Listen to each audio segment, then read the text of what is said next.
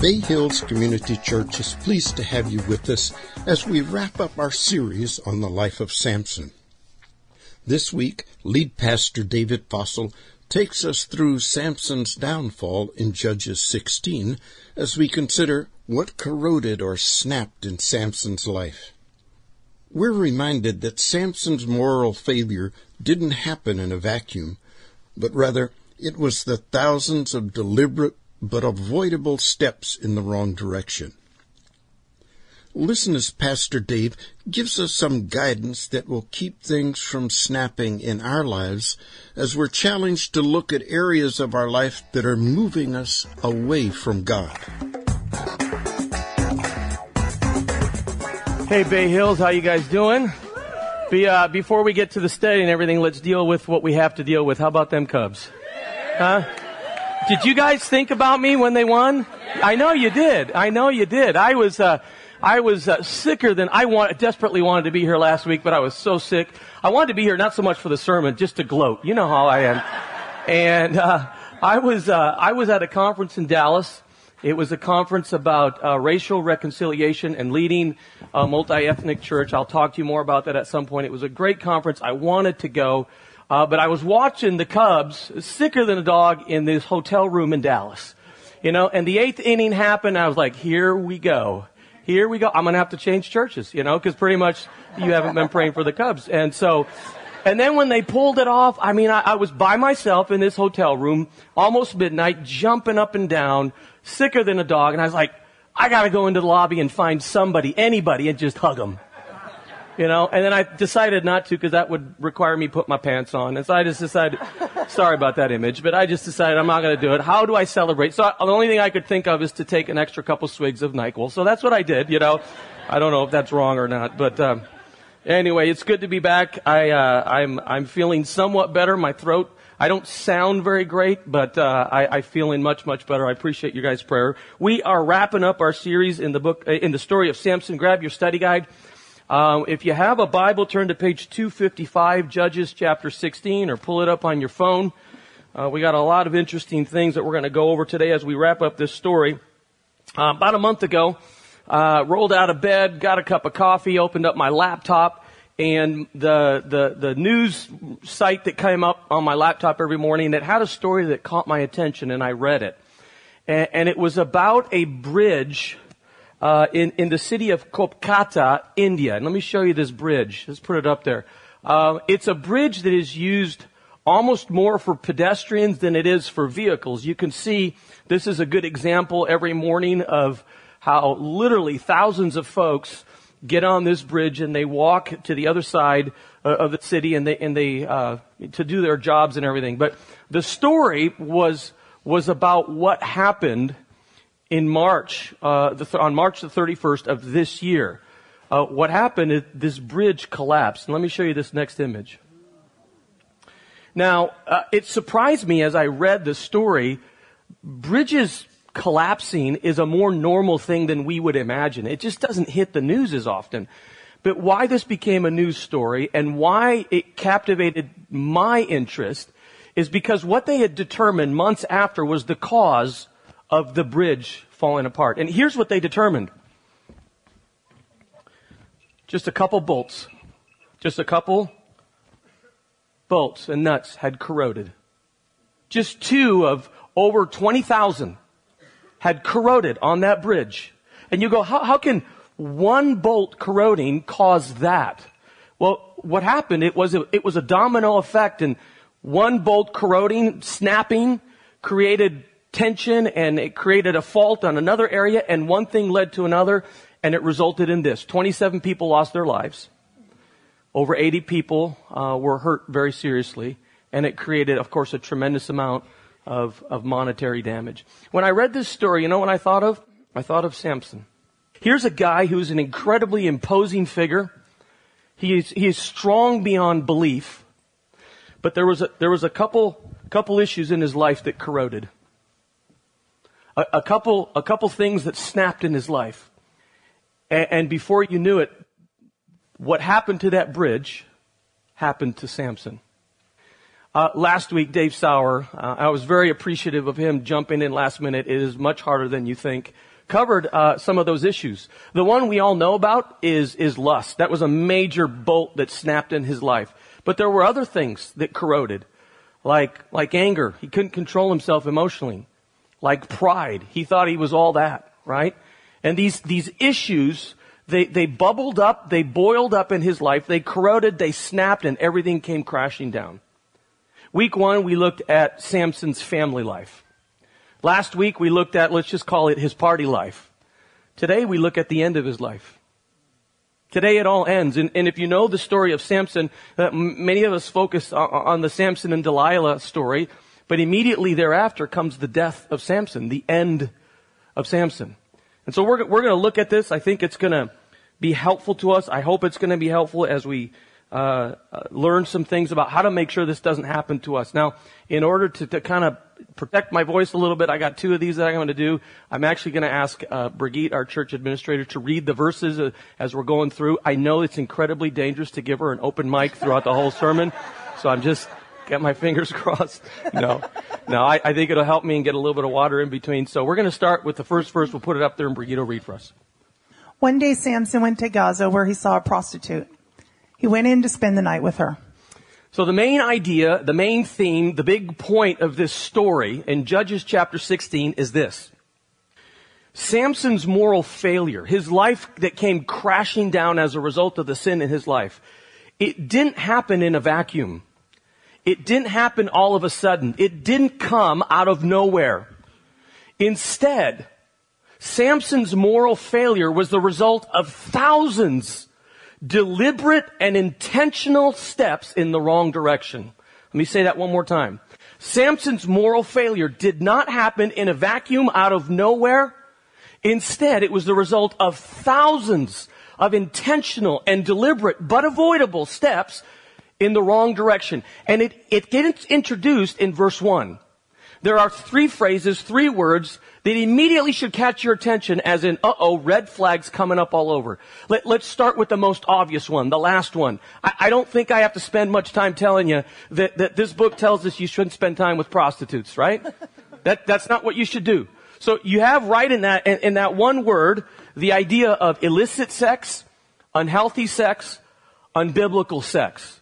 Right? So I think we get that. I don't need to spend much more time there. Let me spend a little more time explaining the ones that maybe aren't so obvious.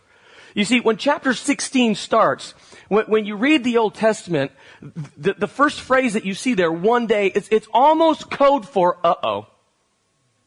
That's the same way the story starts with David and Bathsheba. One day. Now, why this is so interesting is because that phrase comes on the heels of what is possibly the most complimentary verse in the entire Bible on Samson. The last verse of chapter fifteen, if you have your Bibles, the last verse of chapter fifteen says this, Samson led the Israelite, led Israel for twenty years in the days of the Philistines. See, this is the, this is the writer of Judges very quickly trying to give Samson a thumbs up. By the way, for, for twenty years, Samson did a good job. For twenty years, Samson was successful.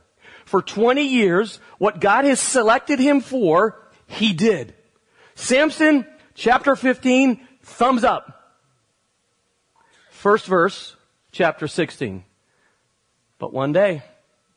You see, this is the equivalent of what Paul says in Corinthians chapter ten, where he says, if you think you're standing firm, if you think you're heading in the right direction, if you're persevering in a life of faith, if you've spent twenty years doing what God wants you to do, you better still keep your defenses up. You better still be on guard. Because everything can come crashing down in one day. Chapter sixteen, Samson begins to write a, ch- a new chapter in his story. And the twenty years of success that he had as, as a judge, as a magistrate, as a general of the Israelite army, all comes crashing down in one day. And it's not meant to scare you. It's meant to remind you. Meant to remind you. Keep your guard up. Always. Constantly. Now the one that kind of eludes us, because of course we don't know Palestinian geography, is the location, Gaza. But this is why Bible study, it can be so much more rewarding than just Bible reading. When you begin to read uh, you and, and identify what Gaza is, Gaza is the capital city of the Philistines. In other words, it's the capital of the enemy. Now, it would be a quite completely different story if Samson is taking a battalion of Jewish soldiers to attack Gaza. He's not going to attack Gaza. He's going to party with them. He's going to get me some sex, quick and easy. That's why he's going to Gaza. And, and right away, it's telling you, uh-oh, we got a problem. Now, what you need to understand about Gaza, Samson lives in Zorah. He's going to Gaza. Again, geographically, you don't, you, you, we may not understand it, but these are, it, it, this isn't like El Sobrante and Pinatubo. It's not like they're back to back. You see, the different distance between Zorah, which is where Samson lives, and Gaza is twenty-five miles. twenty-five miles. Someone has uh, very, uh, I think, astutely calculated, because, of course, you know, back in those days, they don't have BART. So the only way he's going from Zorah to Gaza is he's walking.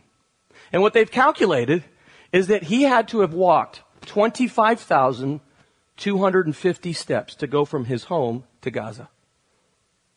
twenty-five thousand two hundred fifty steps in the wrong direction. One step in the wrong direction, two steps in the wrong direction, and three, and four, and five, and six, and seven, and so on. Let me bring you back to the main thesis, the big point of this story, but let me make it very personable to you and to me. When we fail morally, that doesn't happen in a vacuum. It doesn't come out of nowhere. Instead, it is most likely the result of deliberate, intentional, thousands of steps in the wrong direction. Question. It's going to be our concluding question. I'm going to give it to you now because I want it to simmer. Is there any area in your life right now you're heading in the wrong direction? Any area in your life that you're walking, taking steps in the wrong direction? Oh, it may not be that big of a deal. You're only ten steps in the wrong direction. You're only one hundred steps in the wrong direction. You, you haven't done the deed yet, but you're heading in the wrong direction. It could be something as simple as, you know what, uh, the, the, the books you read, the T V shows you watch, the movies you watch. Could be something as the music you listen to. Oh, come on, Pastor, really? Now, now it's the NyQuil speaking in you. You're going a little, little off, little legalistic now. Maybe. But let me just be honest with yourself. You be honest with yourself. Does the music you listen to, the movies you watch, the books you read, are they God-honoring or not? You figure it out. And if they're not God-honoring, just be honest. You're walking in the wrong direction. At the very least, it's impacting your mind. It could be something a little more serious. Like uh, the friends you have. Because the friends you have, um, they don't honor God. And instead of you influencing them, they're influencing you. It could be something a little more serious. Like, um, like Samson had. He struggled with his drinking.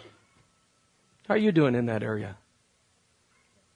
I, I mean, it's one thing to have a beer with your pizza or some wine with your spaghetti. And then it's quite another thing to have a six-pack or fifth or whatever it is that people, and they lose control. Or it's drugs. Or it's what Samson had, his his the way he worked out his sexuality.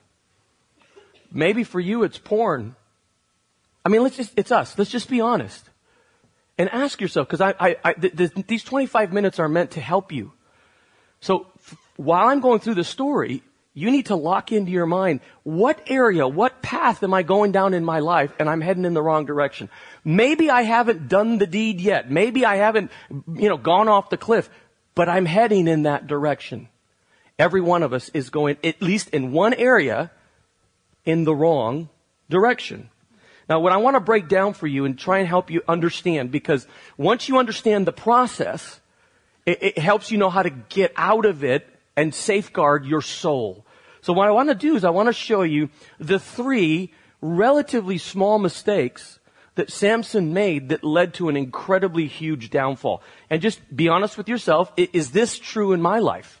Okay, as we're going through this. So Brigitte's going to read the next couple verses and we're going to jump in. The people of Gaza were told, Samson is here. So they surrounded the place and lay in wait for him all night at the city gate. They made no move during the night, saying, at dawn we'll kill him. But Samson lay there only until the middle of the night. Then he got up and took hold of the doors of the city gate, together with the two posts, and tore them loose, bar and all. He lifted them to his shoulders and carried them to the top of the hill that faces Hebron. Here's the first mistake he makes. He underestimates the enemy. So there, there is, there is hints in the story that Samson knows what's happening. So, so, so he, he, he's in the brothel and he knows that the Philistines are surrounding him. If you know the story of Samson and Delilah, uh, you, you know, he kind of does the same. He knows what's happening. He knows they're surrounding him, and he's like, it's no big deal. I got this. I mean, I mean, I'm ripped. I'm so much stronger th- th- than they are. And, and, and, and what he does is he not only fights his way out, but he taunts them. Did you catch what he did at the end? As he's leaving, leaving the city, he tears down the, the, the city gates, the doors, and takes them up a hill. Historians and commentators tell us that these doors weighed approximately seven hundred pounds. This dude was strong. And he's kind of, you know, he goes to, he goes to his men's small group on Wednesday nights, right? And he's shared with them about, you know, what he's been doing. And, and a couple of the guys have spoken up and, and they're like, Samson, man, you shouldn't be doing that. And he's like, chill out, guys. Man, I'm just, I'm just so much, just relax. I got this. This is, it's me. There's no way they're going to take me down, right? And, and, and he underestimates the strength.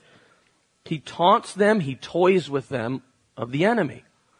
Um, some of you may recognize this. Let's put this image up there. Do my Filipinos recognize this? This is in the Philippines. Mount Pinatubo. Is that how you pronounce it? I don't know. Okay. Mount Pinatubo. It's a gorgeous location, vacation location. It's gorgeous, isn't it? People go there on hikes, and uh, it's very, very pretty, okay? Um, except on June the fifteenth, nineteen ninety-one, it wasn't so pretty. It, it looked like this. Dozens of people lost their lives. The army had to abandon the base it was in. Property damaged approached one million dollars, uh, one billion dollars. Do you know why? Well, it's because Mount Pinatubo was actually a dormant volcano that had been silent for six hundred years. But in June of nineteen ninety-one, it came back to life. It was it was interesting when they were doing articles on this um, and, and asking about the incredible destruction caused by the volcano. A scientist from the Philippines Department of Volcanology said this. Listen, it's very interesting. When a volcano is silent for many years, people actually start to forget that it's a volcano, and they start to treat it like it's a mountain. That's what caused the damage. You know what? We do the exact same thing with sin. You know what sin looks like to us? Picture on the left. You see, that's the point. The point you and I sin, even though we know we shouldn't be doing it, is because it's either fun, or it cuts corners, or it gets us where we want to go quicker. That's why we do it. And, and you and I are, are, are taking hikes uh, to the picture on the left, forgetting all along that in the end, the goal of sin, the goal of the enemy, is the picture on the right. Samson made this mistake. He underestimated the enemy. The, the second mistake he made is that he flirted with sin. He flirted with sin. If we can read verse four now. Sometime later, he fell in love with a woman in the valley of Zorah, whose name was Delilah. Okay, so now we get to Delilah. What I want to point out to you is verse one, he has a sexual physical encounter with a woman. By verse four, the relationship he has with the woman is incredibly more serious and potentially destructive. And it's because of the first phrase that I have highlighted. You see, now it's not just a, a quickie. Now it's not just a physical involvement, a sexual involvement with this woman, verse one. That's, it's not that. Now it's much more serious. You know what it is? He's now emotionally attached. It's why I, as your pastor, always caution you, be careful who you date. Especially when it comes to whether you guys are on the same page spiritually. Because if you're not on the same page spiritually, you're trying to pull them toward God, and, and then whether they realize it or not, they're pulling you away from God. And here's the problem. If you start to have feelings for them, now you're in deep trouble. Because now it's much harder to get out of it. Which is exactly what happens to Samson. He, he's emotionally involved in this relationship with a woman named Delilah. Again, the geography is meant to give us a hint as to, and a reminder of who she is. Valley of Sorek, guess what territory that is? Once again, that's Philistine territory. Time and time and time again, story after story, chapter after chapter, it's like he's got a blind spot. And this is his blind spot. Question, which is yours? Just, which is your blind spot? What's that one area in your life that the ten people around you that know you best are going, oh my goodness gracious, but you don't see it? What is it? We all tend to have a blind spot or some area in, your, in our lives that we minimize. Ah, it's no, that, not, not that big of a deal. His first problem is that he underestimated the enemy. The second problem is that he flirted with sin. You, you guys re- remember and the, these two guys, don't you? I know the picture's not that great, but you, you know who those guys are, right? Siegfried and Roy. Siegfried and Roy had a show in Vegas that was the number one show. I think it was at the Mirage. And it was the most attended top show, top grossing show in Vegas for the longest time while it was there until October the third, two thousand three.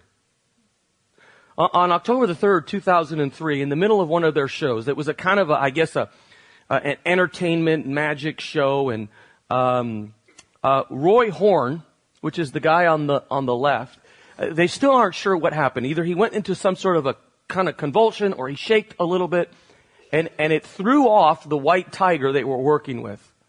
The white tiger lunged at him and bit him in the neck and wouldn't let go.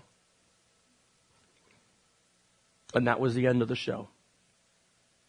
Afterwards, they, the, the, some of the commentaries that were made was, you know, those two guys, they spent thousands and thousands of hours as animal trainers working with these white lions and these white tigers. Thousands of hours training them to do these tricks and working with them and so on and so forth. But, but always in every single article, there was always a commentary that said, but they missed one important component. Lions and tigers still at their core want to attack humans. It's who they are. It's what their D N A is. And regardless of the thousands of hours to control and to make them tame, down deep, at any point in time, they can lunge. Don't let me have you forget what James says. Satan is like a roaring lion. And he's looking and waiting, and he's looking and he's waiting when to lunge. Uh, Samson, he underestimated the enemy. He flirted with sin. Paid for it dearly. And and the third thing is, uh, and you got to dig a little bit here, Samson had what I call a flawed theology. He had a flawed theology. His thinking was off. Now, if you have your Bibles, you're especially going to want to follow. This is this is the chunk of the story. I'm going to have Brigitte read verses five through twenty-one, and then we'll come back and we'll talk about it. The rulers of the Philistines went to her and said, "See if you can lure him into showing you the secret of his great strength and how we can overpower him so we may tie him up and subdue him. Each one of us will give you eleven hundred shekels of silver." So Delilah said to Samson, "Tell me the secret of your great strength and how you can be tied up and subdued." Samson answered her, "If anyone ties me with seven fresh bowstrings that have not been dried, I'll become as weak as any other man." Then the rulers of the Philistines brought her seven fresh bowstrings that had not been dried, and she tied them with, tied him with them. With men hidden in the room, she called to him, "Samson, the Philistines are upon you." But he snapped the bowstrings as easily as a piece of string snaps when it comes close to a flame. So the secret of his strength was not discovered. Then Delilah said to Samson, "You have made a fool of me. You lied to me. Come now, tell me how you can be tied." He said, "If anyone ties me securely with new ropes that have never been used, I'll become as weak as any other man." So Delilah took new ropes and tied him with them. Then with the men hidden in the room, she called to him, "Samson, the Philistines are upon you." But he snapped the ropes off his arms as if they were threads. Delilah then said to Samson, "All this time you have been making a fool of me and lying to me. Tell me how you can be tied." He replied, "If you weave the seven braids of my head into the fabric on the loom and tighten it with the pin, I'll become as weak as any other man." So while he was sleeping, Delilah took the seven braids of his head, wove them into the fabric, and tightened it with the pin. Again she called to him, "Samson, the Philistines are upon you." He awoke from his sleep and pulled up the pin and the loom with the fabric. Then she said to him, "How can you say I love you when you won't confide in me? This is the third time you have made a fool of me and haven't told me the secret of your great strength." With such nagging she prodded him day after day until he was sick to death of it. So he told her everything. "No razor has ever been used on my head," he said, "because I have been a Nazarite dedicated to God from my mother's womb. If my head were shaved, my strength would leave me, and I would become as weak as any other man." When Delilah saw that he had told her everything, she sent word to the rulers of the Philistines, "Come back once more. He has told me everything."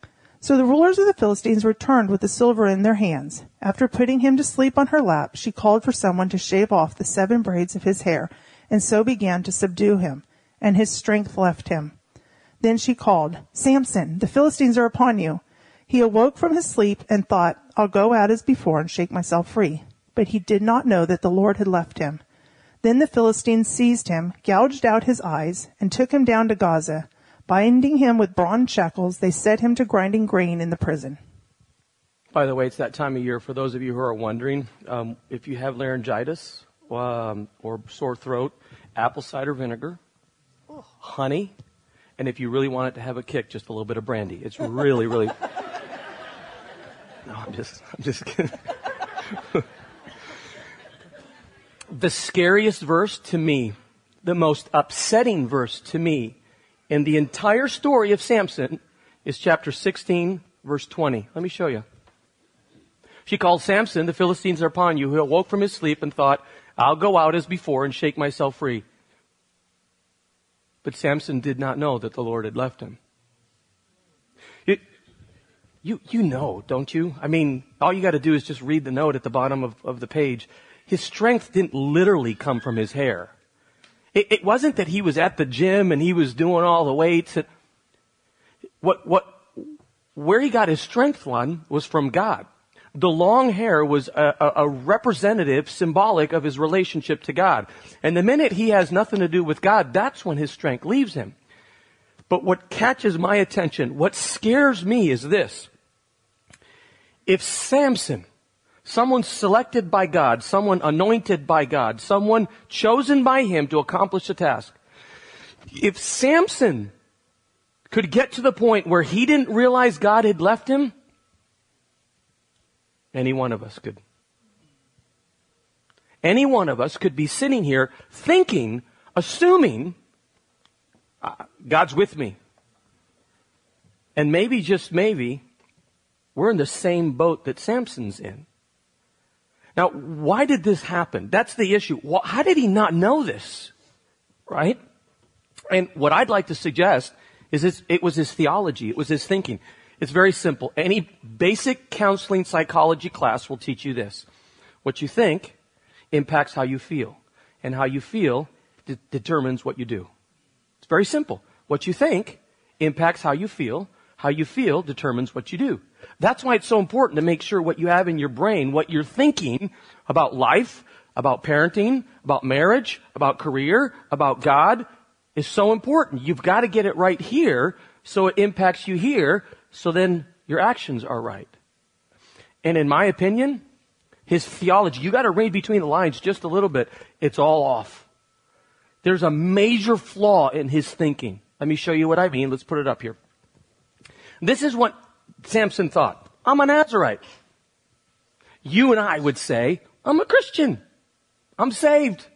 I go to church. I, I throw a few bucks in the offering every once in a while. I serve here and there. You know, I, I, I read my Bible occasionally during the week, you know. I'm in. And you are. It, your commitment to Jesus Christ makes a tremendous impact after death for you. Thumbs up. I don't want you to doubt that. But the flaw in Samson's thinking, the flaw in many of our thinking is this. I'm a Christian. I'm a Nazarite. Therefore, God will, or in fact is obligated, to take care of me. One small problem. This book doesn't teach that. Doesn't teach it. Oh, I, I'm glad you're a Christian. I really am. You are a brother or a sister in Christ. But just because you've given your life to Christ does not obligate God to, quote, take care of you. It doesn't. That is flawed thinking. Let me give you accurate biblical doctrine and theology. Let's start with this. Accurate theology. God's love for you is unconditional. In other words, no matter if you screw up and how big of a screw up you, you, you do, He still loves you. That's a big deal. And He's going to express that love to you. God is willing to give you a second and a third and a fourth and so on chance. In other words, He's never going to give up on you. Ever, ever, ever. You want back in on the right path, He'll be right there with you. Next, God's grace, God's mercy toward us is undeserving. He never gives us everything we really deserve. So that's the first part of theology. But there's a second part. And here's the second part. Put it up. God's blessing in my life, God's power in my life, God's protection in my life is always based on my obedience. You catch that? How many here want God's blessing? I would assume everybody would. I want that. I'm in. I want God's blessing. I'm not even sure what that means, but I want that. I want God's blessing. So God says, okay, we're going to make a deal. I want to bless you. I want to help you. I want to give you strength, power, protection, guidance, wisdom, and life. So I'm going to show you how to live life in order to, quote, be successful. So I'm going to give you this roadmap, right? With all these signs of what to do, what not to do, how fast to drive, where not to go, right? Here's your roadmap.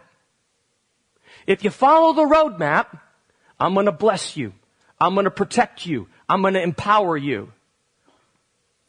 But if you choose to deliberately and intentionally not go on the roadmap, uh, well, you're on your own. Do you see the flaw in his thinking? I'm a Nazarite. He's going to take care of me. No, not necessarily. I'm a Christian. He's going to empower me. He's going to protect me. No, not necessarily. At some point in time, what you and I do is always based upon how we feel, and what we feel is based upon what we think. Your theology, your doctrine is crazy important. If this is the Word of God, do it. Then you get God's blessing. Beyond that, you get a hybrid model of some of His blessing, but not all of His blessing, some of His protection, but not all of His protection. Small mistakes that led to a huge, huge downfall.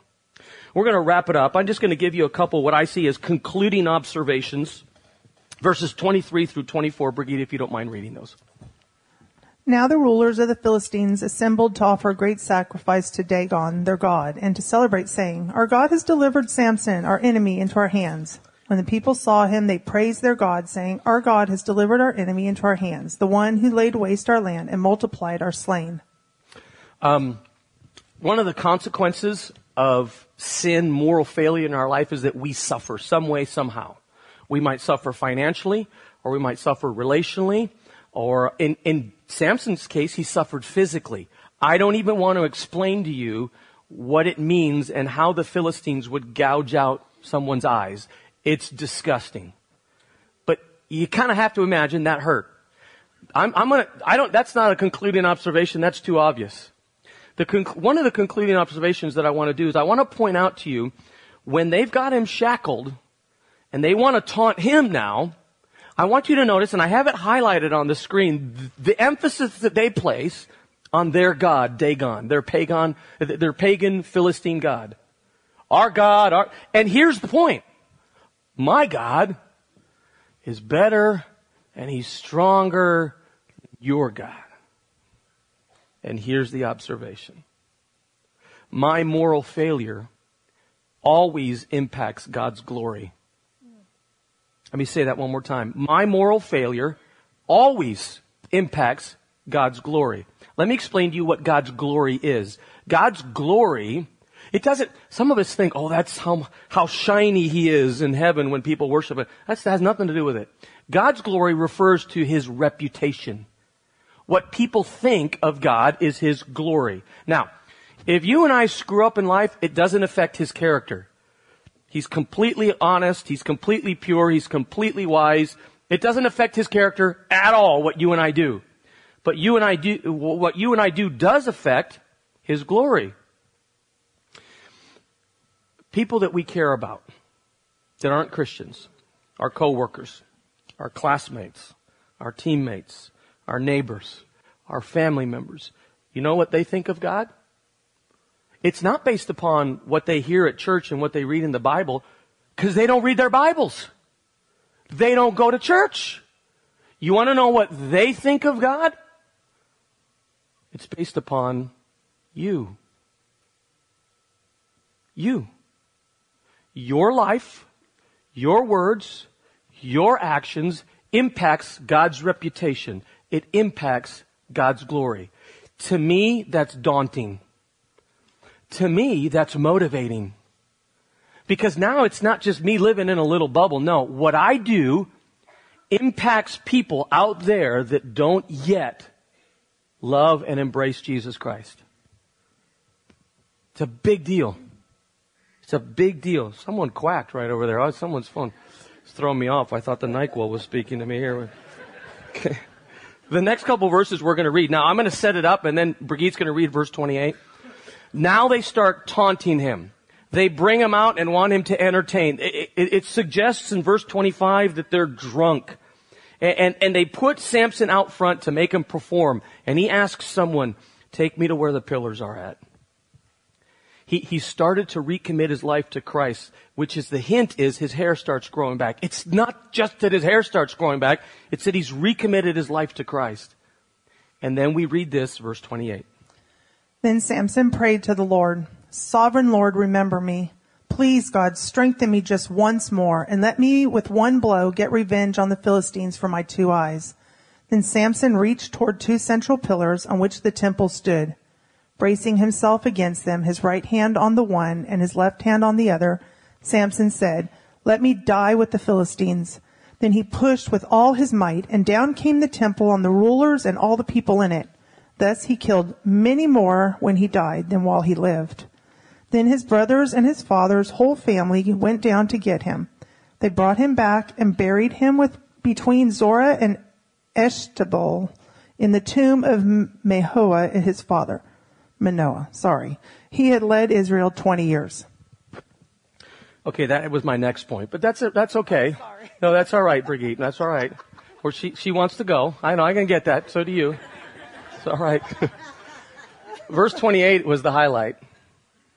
Remember the emphasis that they had on Dagon? Notice his, his emphasis right now.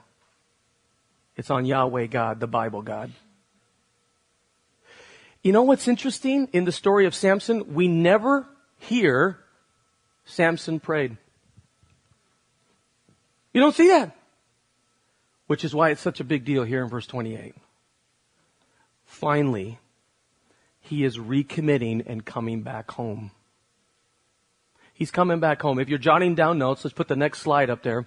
When when you and I sin, when we you and I experience moral failure, let me t- share with you the two responses. The natural response is remorse.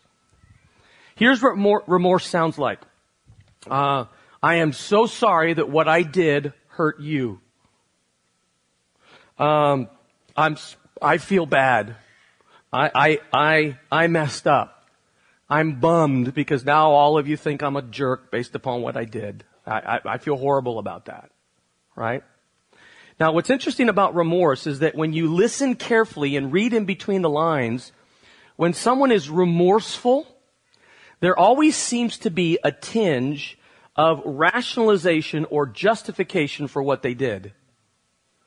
They're trying to explain away why I screwed up the way I did. Well, if my boss paid me what I'm really worth, I wouldn't have had to steal. If the government would do their job, I wouldn't have to cheat on my taxes. If the teacher would do their job, I wouldn't have had to cheat on the exam. If my spouse would have met my needs. I mean, I'm Samson. I got needs. I'm a, I'm a, I'm an hombre. I didn't get enough sex. So, you know, I had to do what I had to do. It's always in between with remorse. There's not ownership. I did it. I was wrong. It's always like, well, you know, I did it, but it was kind of your fault too. The reason that I lost it is because, well, you're a jerk. That's remorse. And what I'd like to suggest is that there's a better way. It's called repentance. And repentance is very simple and it's extremely difficult. This is what repentance sounds like. I was wrong. It was my fault, number one. I fully accept the consequences, number two. I want to change, number three.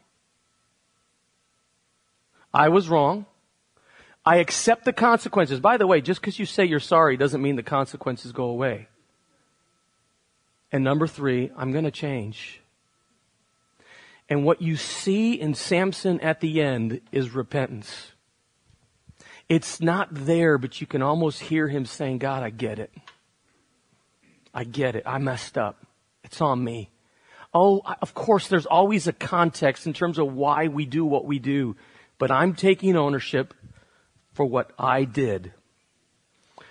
The last concluding point is that even in our failures, God can nevertheless accomplish his purposes. That's the verses that Brigitte read where he pushes the, the uh, columns down and, and the, the, the, the temple comes down. The purpose for which God had called Samson.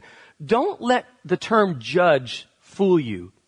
Yes, he was a civil magistrate. Yes, he was to, you know, dictate sentences on different things. But the word judge also you kind of have to understand is slash colonel or general. The primary purpose for which God calls Samson is protect my people from the Philistines. Take the promised land for which I've given you away from the Philistines. Fight the Philistines. And, and somewhere along the path, he, he lost his way. But in the end, he comes back home. In the end, even in our failures, some of us have had some pretty big screw-ups, haven't we? Haven't we? More than one or two. You know, the good news is God, God's in the business of restoration. God's in the business of taking our broken lives and still bringing glory to himself and building his kingdom anyway. And he can do it through you. Don't ever let the enemy whisper in your ear, you know what? There's no hope for you anymore. That's a lie. There's always the opportunity for God to take our mess ups, our screw ups, our failures, and bring something good out of it. I'm going to read the concluding verse, and here it is right here. Hebrews chapter twelve. Since we are surrounded by such a great cloud of witnesses, let us throw off, get rid of everything that hinders us. What is that? It's the sin that so easily entangles us. There's a story about a little boy, and he has a little toy boat, and he's playing with the boat on, on the pond, and um, the, the, the, the boat starts to float away, and he starts to get concerned because he, he he's, the boat's getting away from him. And then there's a guy, there's, there's a guy on the other side of the pond. To his surprise and to his horror, this guy starts throwing rocks at his boat. And this little, little kid is like, what the heck is this guy doing? He's trying to hurt and destroy my boat. And he's horrified that one, the boat's floating away from him. Two, there's this guy on the other side throwing rocks. And then the boy realizes something. Every single rock that the guy is throwing is falling short of the boat. Every rock is calling, causing a little wave, a little ripple that is in fact pushing the boat closer and closer to shore back to him. You know, when you and I wander, It might seem like God the Father is throwing rocks. But what he's trying to do is he's trying to nudge you, and he's trying to push you, and he's trying to bring you back home. As we wrap up, I'm going to have Luis or Savannah, whoever's back there, come up. And I want to ask you this closing question again. Is there anything in your life that's corroding? Your bridge, your life might have twenty thousand of these bolts, but if one or two of them are corroding, just one or two, it has the potential to bring it all crashing down. Last question, and then we're going to have just a little time of reflection. What area in your life are you taking a step away from God? Please don't waste the last thirty minutes of your life. Find that one or two things. I'm walking, I'm heading in the wrong direction. I don't want to go there. I keep going there, it's going to corrode. And then it's going to snap. And then it's too late. Let's pray. As heads are bowed and eyes are closed, I just want you to take a few moments of reflection. Allow the Holy Spirit to bring to mind that one area, those two areas, you got to get under control. That one area, those two areas, you're heading in the wrong direction. I'm going to ask you and encourage you to confess that and to make a commitment to your God right now. I'm going to change. Do that right now.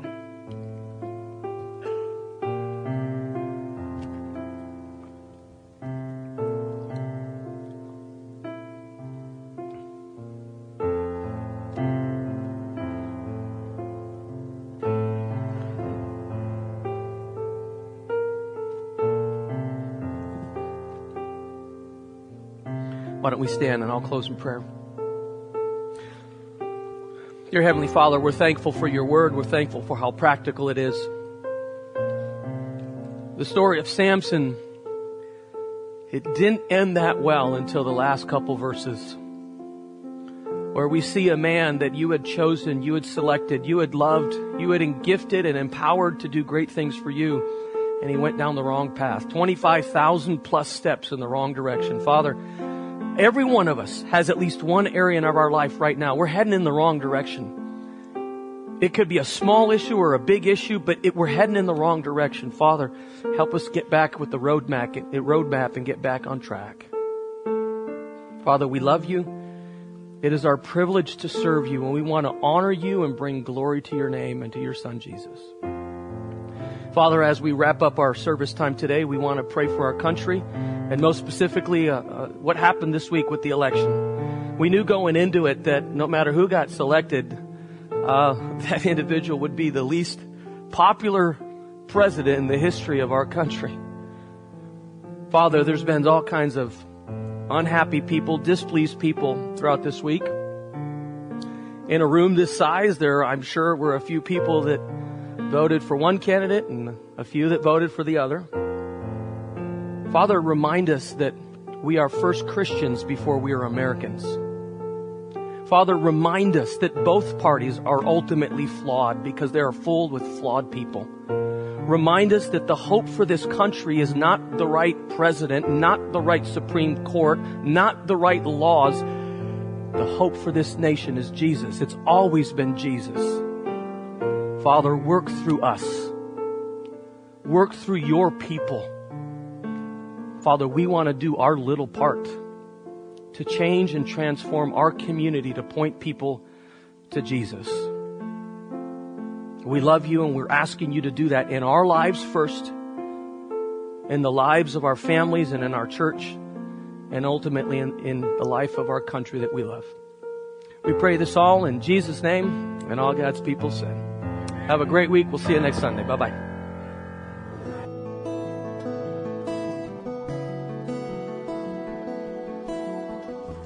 It's our hope that today's podcast has enriched your life and answered questions you may have had. If you'd like more information about what was said in this podcast or about Bay Hills Community Church, you can reach us on the internet at w w w dot bay hills dot net. Bay Hills, located in El Sobrante, California, exists to help everyone take their next step closer to Jesus. Thanks again for listening.